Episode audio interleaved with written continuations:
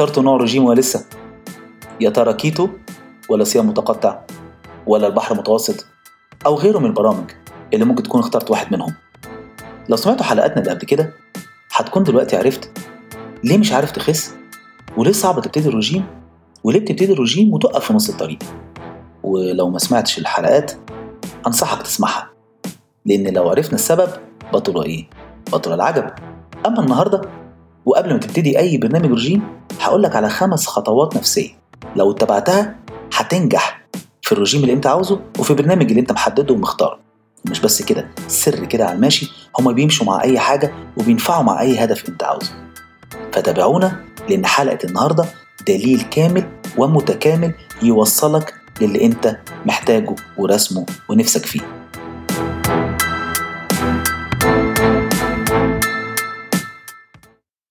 أهلا بيكم في برنامج ليه وإزاي. معاكم محمد دلور إحنا في برنامجنا بنغطي المواضيع اللي بتشغلنا من شقين. الشق الأول ليه؟ ليه مش عارف أخس؟ ليه صعب أبتدي الرجيم ليه ببتدي الرجيم وأقف في نص الطريق؟ الشق التاني إزاي؟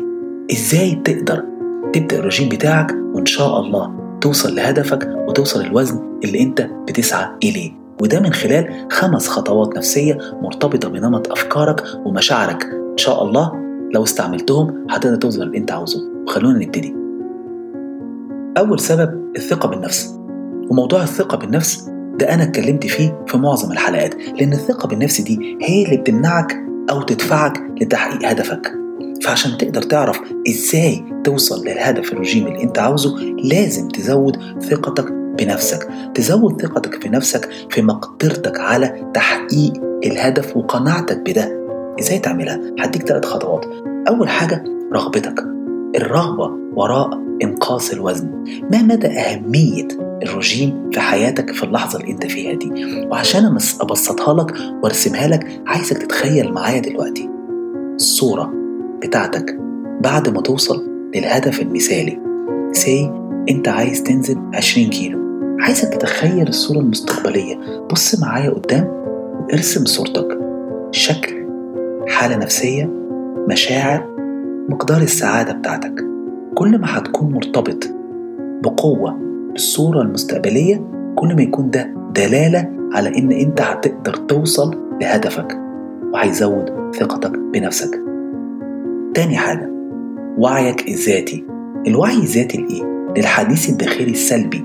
أنت وأنت فاكر لما اتكلمنا عليها الحديث الداخلي اللي هدفه إيه؟ هدفه يعمل لك نوع من أنواع الدفاع عن النفس، عقلك بيدافع عنك ليه؟ لأن أنت بتطلع من ال comfort zone اللي هي منطقة الراحة اللي بنقول عليها، أنت بتغير حاجات كتير جواك وتغير عادات كتيره عندك، فبالتبعية عقلك شايف ده نوع من أنواع المجهول، والمجهول فيه إيه؟ فيه خوف، والخوف بيؤدي لإيه؟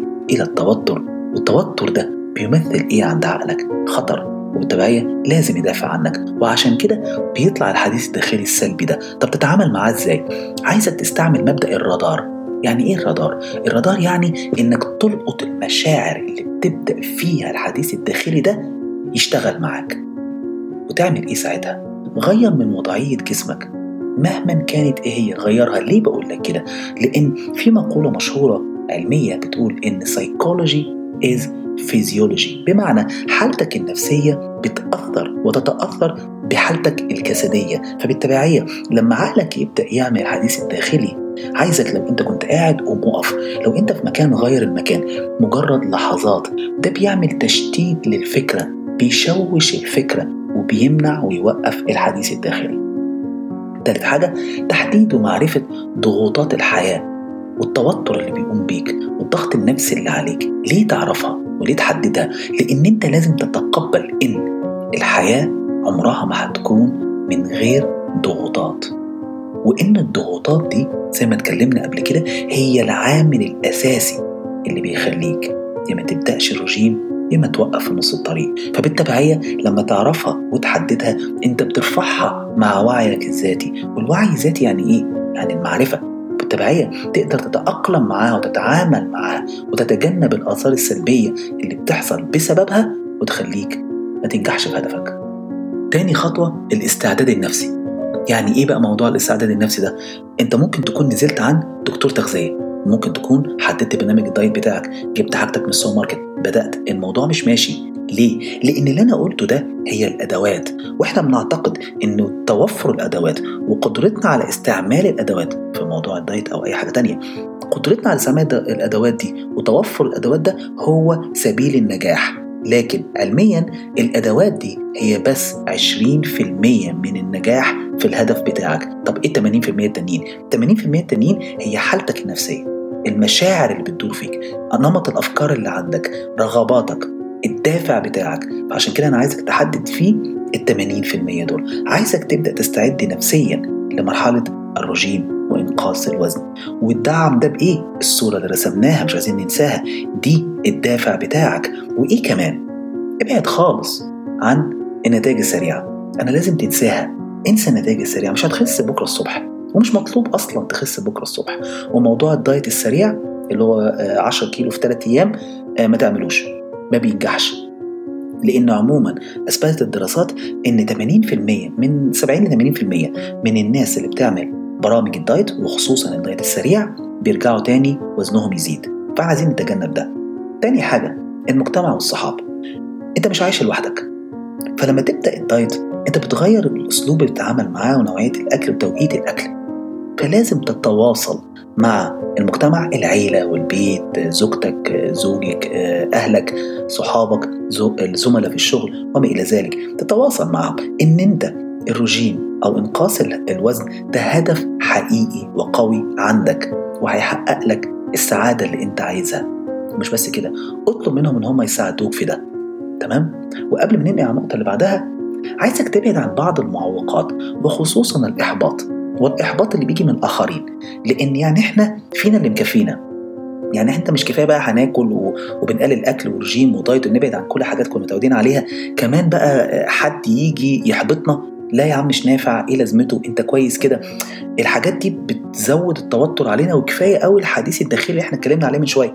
ففينا اللي مكفينا وكفاية قوي عليك نفسك. يعني إحنا الله يعيننا على نفسنا. مش محتاجين حد تاني. فأنصحك كده ابعد عن الناس اللي بتحبطك الفترة دي. خصوصا أول كام يوم وخصوصا لغاية ما أنت تبدأ تتعود على البرنامج ابعد عنهم يعني. بعد كده شوف بقى ترجع لهم أو لأ في الموضوع ده يعني. بس ابعد عنهم. اتفقنا؟ اتفقنا. تالت خطوة ومش عايزك تقفل الحلقة لما تسمعها. اصبر معايا. ماشي؟ اسمها إيه؟ أسلوب حياة وليس رجيم. يعني إيه أسلوب حياة وليس رجيم؟ وليه قلت لك هتقفل الحلقة؟ لأن كتير قوي اتكلموا على الموضوع ده. بتشوفهم في البرامج وعلى اليوتيوب وكده بيقول لك إيه أسلوب حياة؟ There's no diet you know. أنا بعمل أسلوب حياة. فشوية لينا إحنا وإحنا في مرحلة الدايت وشوية مش مبسوطين يعني بنشوف إن ده كلام كبير وملوش أي لازمة. فأنا هحاول أبسطها لك خالص وأقنعك بيها. ليه بنقول أسلوب حياة؟ العقل بيمثل تقريبا يعني 2% من وزن الجسم. لكن علشان تفكر في حاجة وتاخد قرار في الشغل مثلا أو في البيت ده بيحتاج 20% طاقة. فأنت لما بتاخد قرار في شيء أو بتعمل ريبورت معين في شغلك أو أيا كان اللي بتعمله حاجة بتستعمل بيها وظائف التفكير عندك بتستعمل 20% منها وبيقوم بيها مين؟ العقل الواعي. طيب تخيل بقى لو كل حاجة بتعملها محتاجة 20% طاقة. مثلا تغسل سنانك تلبس تنزل تسوق العربية للشغل كل حاجة من دي اللي متحكم فيها العقل الواعي. فأنت كده طاقتك كلها هتخلص ومش هتخلص اللي عليك. فإيه اللي, اللي بيحصل بقى؟ سبحان الله. العقل الباطن. إيه بقى العقل الباطن ده؟ العقل الواعي عشان يريح الموضوع على نفسه فبيبدأ ي track ويشوف أو يتابع يعني ويشوف إيه اللي أنت بتعمله بتكرارية كل يوم أو في أوقات محددة. بنسميها إحنا الروتين. فأنا كده في الحلقة كمان بشرح لك الروتين. إيه بقى الروتين؟ الروتين ده عبارة عن برامج بتتخزن في عقلك الباطن. فاحنا بنعمل برنامج زي ال software كده وبندخله ونخزنه فين؟ في عقلنا الباطن. فبيكون في برنامج لغسيل السنان بتاع الصبح في برنامج لإن أنت بتجهز رزقك وبتنزل في برنامج للسواقة. عشان كده كتير قوي تقول إيه أنا نزلت من الشغل روحت البيت مش عارف رحت إزاي. تلاقي نفسك طلعت ونزلت ورحت يمين وشمال ومش عارف إزاي ده تم. وممكن يكون في اللحظة دي أنت مشغول على الموبايل رغم إن هو غلط يعني بس أنا بديك الواقع. أو مشغول في أي شيء أو عقلك الواعي بيفكر في حاجة محتاج تاخد فيها قرار. عرفنا الميكانيزم ماشي إزاي والطريقة ماشية إزاي فعقلك الباطن ده مخزن برامج كتير. من ضمنهم برامج اللي ليها علاقة بالأكل. تمام كده؟ فهو مخزن برنامج الأكل الروتين بتاع الأكل الروتين اليومي بتاع الأكل. فإيه اللي بيحصل بقى دلوقتي؟ لما أنت بتعمل برنامج diet تقول والله أنا هعمل برنامج diet. say مثلا صيام متقطع أو مثلا كيتو. فأنت بتغير اللي أنت متعود عليه. عشان تاخد القرار ده وعشان تبدأ تنفذه انت كده بتستعمل إيه؟ عقلك الواعي ولا عقلك الباطن؟ ها؟ عقلك الواعي. انت بتستعمل عقلك الواعي. انت بتعمل إيه؟ 20% عمال تحرق في طاقة علشان تبدأ موضوع الرجيم ده وتنفذه وتمشي فيه. فالعقل الواعي عنده إيه؟ عنده برنامج اوريدي بتاع الأكل. أسهل. وعايز عايز يرتاح. فبيحصل هنا الصراع اللي انت بتحس بيه. فمن ضمن موضوع أسلوب الحياة هو إن أنت تبني روتين لنفسك جديد تغير بيه الروتين القديم اللي فيه نوعية الأكل اللي أنت ناوي تمشي عليها. تمام كده؟ فأنت بتبني الروتين ده علشان تبدل بيه الروتين الأكل القديم وبالتبعية تحط برنامج جديد زي ما أنت عاوز في عقلك الباطن. تمام؟ وده اللي إحنا بنسميه إيه؟ أسلوب الحياة. عرفت بقى موضوع ليه لو اتبعت أسلوب حياة وليس مجرد برنامج دايت ممكن يفرق معاك كتير جدا؟ السبب الرابع صغرها تهون يعني إيه بقى صغرها تهون يعني لما نصغر الأمور علينا بنقلل الضغط اللي على عقلنا بنقلل التوتر اللي موجود عندنا. فإحنا عايزين نصغر الموضوع. نصغر موضوع الدايت. إزاي؟ هقول لك. أنت شفت طفل رضيع أول ما يتولد بيمشي ولا بيزحف الأول؟ طيب لما يبدأ يمشي بيمشي على طول بيطلع يجري ولا بياخد خطوات؟ خطوة ويقع خطوتين ويقع وبعد كده يمشي؟ نفس النظام ده اللي إحنا عايزين نعمله بديها لك كمثال عشان نعمله في الروجين عندنا الصورة اللي اتفقنا عليها الصورة النهائية بتاعت ال 20 كيلو. دي الصورة النهائية اللي انت لما تنزل عليها انت شايف شكلك هيبقى عامل إزاي. عايزك بقى تقسمها للصور الصغيرة أهداف صغيرة. يا رب 20 هدف كل هدف كيلو. أو أربع أهداف كل هدف 5 كيلو. انت هنا بتعمل إيه؟ بتقلل على نفسك الضغط النفسي اللي موجود عندك. تمام؟ ده رقم واحد. بتقلل التوتر. رقم اتنين بالتبعية بتقلل شوية موضوع الأكل العاطفي لأنك أنت مش تعبان مش مرهق ذهنيا تمام؟ ده رقم ثلاثة رقم أربعة أنت بتبعد عن موضوع النتائج السريعة لأن بقى هدفك صغير وليس ال 20 كيلو. أنا بربط لك الأحداث مع بعض. فلما تصغر الهدف بتاعك إيه اللي هيحصل؟ هيقلل عليك الضغط النفسي وبالتبعية تقدر تنجح في الوصول اللي أنت عاوزه. مثال تاني الصيام متقطع. لو انت قررت تعمل صيام متقطع طيب هو تقريبا 12 ساعة أوكي؟ انت مش متعود عليه. فده بالنسبة لك هدف كبير قوي. عشان كده إحنا بنعاني. أنا جربته على نفسي وكان المعاناة معاناة مش طبيعي بصراحة. أنا تعبت.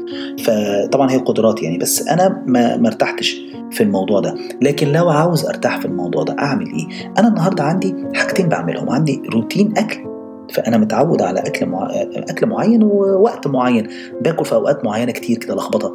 وفي نفس الوقت متعود على إيه كمان؟ آه أنا كمحمد أول ما جوع آكل ما عنديش هزار. يعني أنا جوعت لازم آكل. آه لو مفيش أكل الدنيا بتت... بتتلخبط عندي. طب إزاي أعود نفسي بقى؟ أول حاجة لو أنا عندي الروتين بتاعي إن أنا باكل في أوقات كتير أحاول أقلل الأوقات. يعني لو باكل كل مثلا ثلاث ساعات أربع ساعات وباخد بلقط أكل لأ. أمد شوية الموضوع ده فبدل ما هو أربع ساعات أخليه خمس ساعات بعد ما هو خمس ساعات أخليه ست ساعات. حلو؟ إيه تاني؟ أول ما جوع آكل أمسك نفسي بقى شوية خمس دقايق بس أسترتش الحتة أو أمط الفترة الزمنية شوية بدل ما هو باكل على طول خليها كمان خمس دقايق ربع ساعة نص ساعة. ده بعمل إيه؟ أنا بعود جسمي وعقلي على إن هم يكونوا جاهزين للصيام المتقطع. وده اللي طالبه منك إنك تصغر هدفك إلى أهداف صغيرة. وآخر نقطة عايزك تحتفل بالهدف. لازم تحتفل بتحقيق الهدف الصغير ده مش الهدف النهائي. تحتفل بيه يعني تحس بالسعادة فيه. آه معلش ثواني. مش تحتفل بيه يعني تاكل قطعة بيتزا أو بيتزا لارج. لا لا أرجوك أحسن الدنيا هتضرب مننا. فإحنا نحتفل يعني نحس بالسعادة. اتفقنا؟ نروح على النقطة اللي بعدها. النقطة الخامسة والأخيرة هي استمتع بالرحلة. عايزك تستمتع برحلة الرجيم. مش تبص بس على الهدف النهائي ما يكونش كل تركيزك على الهدف النهائي الصورة اللي رسمناها بتاعت ال 20 كيلو تمام؟ لأن ده بعيد تاني بيولد عندك التوتر ولو ما بتشوفش نتيجة بيخليك مش عايز تكمل. فلازم نستمتع بالرحلة والتركيز في الهدف النهائي بيخلينا ننسى الانتصارات الصغيرة اللي حصلت في الطريق. بيخليك تنسى إن أنت خسيت 2 كيلو. أنت بتسمعني دلوقتي ممكن تكون نزلت 2 كيلو. فانت بتنسى الصغير ده. ليه؟ لأن انت عايز النهاية. والنهاية دي عايزة وقت. والاستعجال في الوقت بيولد إيه؟ إحباط. فبالتبعية انت لازم تبص للرحلة نفسها للطريق نفسه تستمتع بيه. وده اللي هيخليك تقدر توصل للهدف بتاعك. عشان أبسطها لك تاني وأقربها لك. لو انت مسافر رايح تتفسح آه سي لو انت في مصر رايح الساحل الشمالي. لو في الإمارات رايح مثلا راس الخيمة. هل انت شايف السعادة بتاعتك بس لما توصل وتقعد على البحر؟ لأن ده معناه كل الطريق من البيت عندك لغايه أو بلاش البيت من أول ما بتبدأ تفكر في الموضوع لغاية ما توصل للبحر بيكون كله تعب وشد عصبي وخناقات بقى وحاجات لو معاك ناس وكده يعني. أما لو أنت الفكرة كلها الرحلة نفسها أنا مستمتع بيها وليس النهاية الرحلة نفسها وليس الوجهة النهائية ليا بتفرق كتير جدا. بتحتفل بكل خطوة من أول ما فكرت في الرحلة من أول ما حجزت المكان اللي أنت رايح عليه استعدادك في بالشنطة بتاعتنا المشهورة بنحط فيها كل حاجتنا دي. آه، الطريق نفسه وإحنا ماشيين على الطريق بقى تلاقي ناس بتقف في الطريق بتاخد قهوة. هو بينبسط بالطريق. تمام؟ ده بيخليه بيشعر زي ما قلت لك بكل انتصار صغير بيمر بيه. وده لازم تعمله في موضوع الرجيم والدايت. انجوي آخر حاجة هتقولها تقولي يعني أنت ممكن تكون بتفكر معايا دلوقتي إن أصلا ده دايت. يعني أنا معذب نفسي أنا ما باكلش. تقول لي انبسط بالرحلة. رحلة إيه؟ ما هي دي المشكلة. هي دي المشكلة. إنك شايف إن الدايت هو مشكلة عندك وهو نوع من أنواع العذاب. ولما ده هيتغير جواك هتوصل اللي أنت عاوزه. وبكده نكون غطينا خمس خطوات تقدر إن شاء الله لو اتبعتها توصل للنجاح في الهدف وتخس وتوصل للوزن اللي أنت عاوزه. تابعونا في حلقاتنا القادمة من مواضيع جديدة إن شاء الله. وما تنسوش تشتركوا معانا في برنامجنا على منصة البودكاست المفضلة ليك أبل بودكاست أنغامي ساوند كلاود سبوتيفاي. وتابعونا علشان نفضل مكملين الحكاية.